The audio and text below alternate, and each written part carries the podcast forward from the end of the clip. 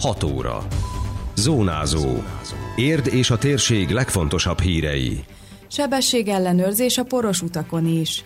Lengyel-magyar megemlékezés vasárnap Ófaluban. Idén is nyári ásatást tartanak Érd és Százhalombatta határában. Köszöntöm Önöket, Győri Lívia vagyok. Ez a Zónázó, az Érdefem 101,3 hírmagazinja. A térség legfrissebb híreivel. Lakóutakon is sebességellenőrzést végez a rendőrség. A nyári melegben nagy problémát jelent a földút mellett élőknek az autók nyomán felszálló por. Fokozottan igaz ez akkor, amikor túl gyorsan hajtanak az autósok. A városvezetés folyamatosan végezteti az aszfaltozási munkálatokat, amíg az időjárás is engedi. Ám az Érdi utcák több mint fele egyelőre nem kapott szilárd burkolatot, mondta el városvezetői sajtótájékoztatóján Témészáros András polgármester. Hangsúlyozta, hogy az autóval közlekedőknek is fontos tekintettel lenni a poros út mellett élő lakókra.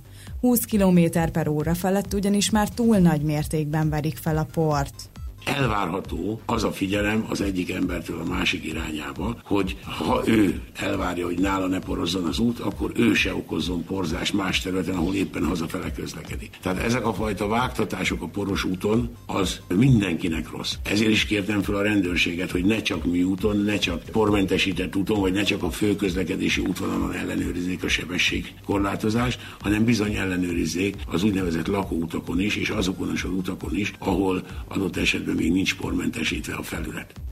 Hozzátette, hozzávetőlegesen 60 milliárd forint összegre van szükség ahhoz, hogy ért összes útja szilárd burkolatot kapjon.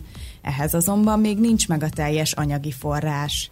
Ennek elérése érdekében azonban folyamatosan tárgyalásokat folytatnak a kormányjal. Nem olyan régen elkészült egy pályázatunk, amit rövidesen be fogunk nyújtani a kormányhoz. Ebben a pályázatban próbáljuk meg kezelni ennek a 60 milliárd forintnak a sorsát, és szeretnénk elérni azt, hogy a magyar kormány most már kormányhatározatban kimondja azt, hogy nem csak a budapesti porosutakat akarja megszüntetni, hanem a Pest megyében vagy a megyei jogú városokban található poros utakat is meg óhajtja szüntetni, és ehhez is előbb-utóbb hozzárendeli a forrást. Látni kell, hogy ennek a 60 milliárd forintnak csak a tervezés működési költsége olyan 3-6 milliárd forint. A mi esetünkben ez a pénz sem áll rendelkezésre, mert jelen pillanatban minden pénzünket, minden mozdítható forrásunkat utak aszfaltozására, utak építésére fordítjuk.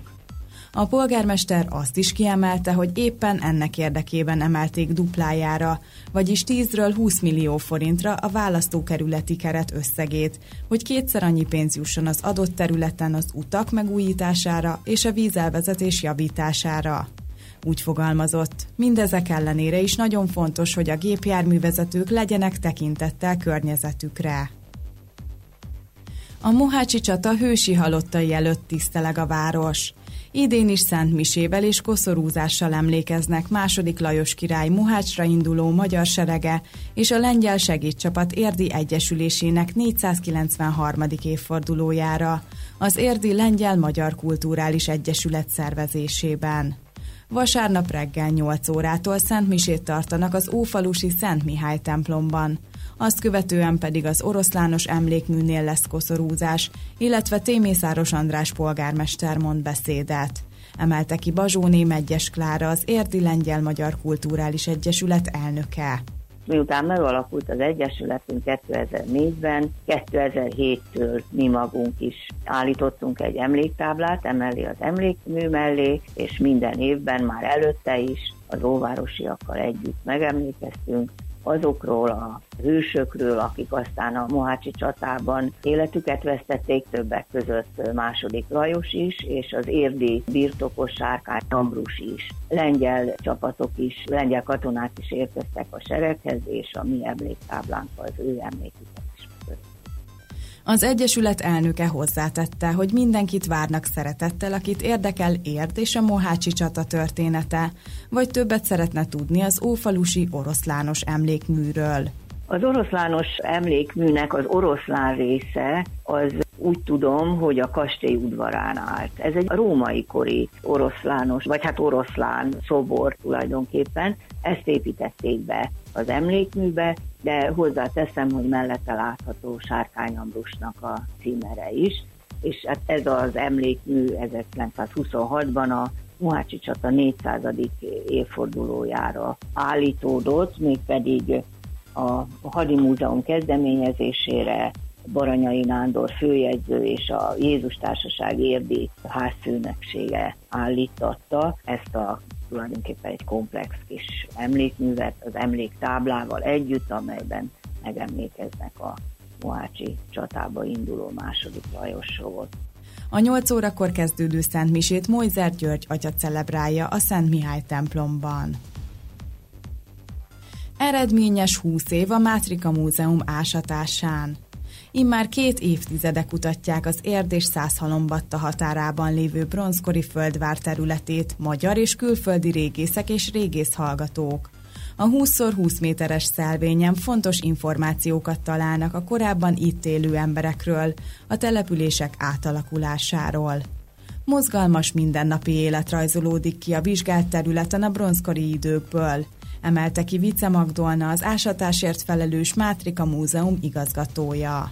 Bennünket elsősorban az érdekel, hogy a bronzkorban az alatt a 8-900 év alatt hogyan változott ennek a falunak az élete. És hát ugye mi, miután föntről lefelé megyünk, ugye régészek visszafelé megyünk az időben, úgyhogy nagyon érdekes, majd a végén ugye lentről fölfelé kell, tehát ahogy, ahogy megtörtént, de még mindig nem tudjuk, hogy mik van az alján, illetve hát korábbi kutatásokból sejtjük, de már közeledünk. Talán ez a legfontosabb, hogy 20 év termés az, hogy most már 3 méter mélységben vagyunk, és ha minden igaz, az eddigi eredmények alapján úgy néz ki, hogy 80 centi vagy, vagy 100, 80 és 100 centiméter között van még hátra, ami azt jelenti, hogy talán egy pár év, és akkor valóban mondhatom így rendesen időrendi sorrendben rekonstruálni tudjuk az itt élő falunak, mondjuk így őskori falunak az életét.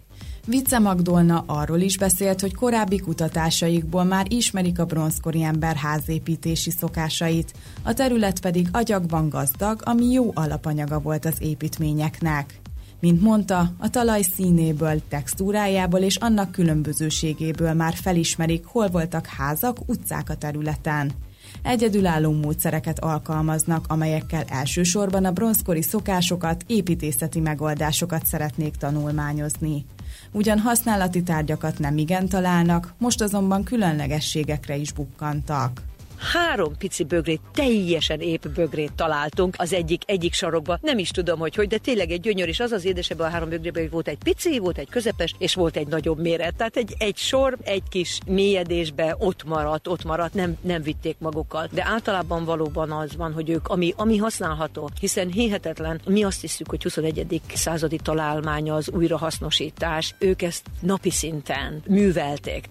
A területen egyszerre akár 30-50 kutató is dolgozik különböző korosztályokból, tette hozzá Vice Magdolna.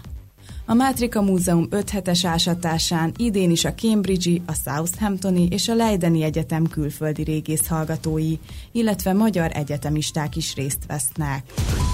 Időjárás. Közepesen felhős idő várható, záporra és zivatarra is lehet számítani. Mérsékelt délkeleti szél is lehetséges, a hőmérséklet pedig 28 fok körül alakul. Zónázó. Minden hétköznap az Érdefemen. Készült a médiatanács támogatásával a Magyar Média Mecenatúra program keretében.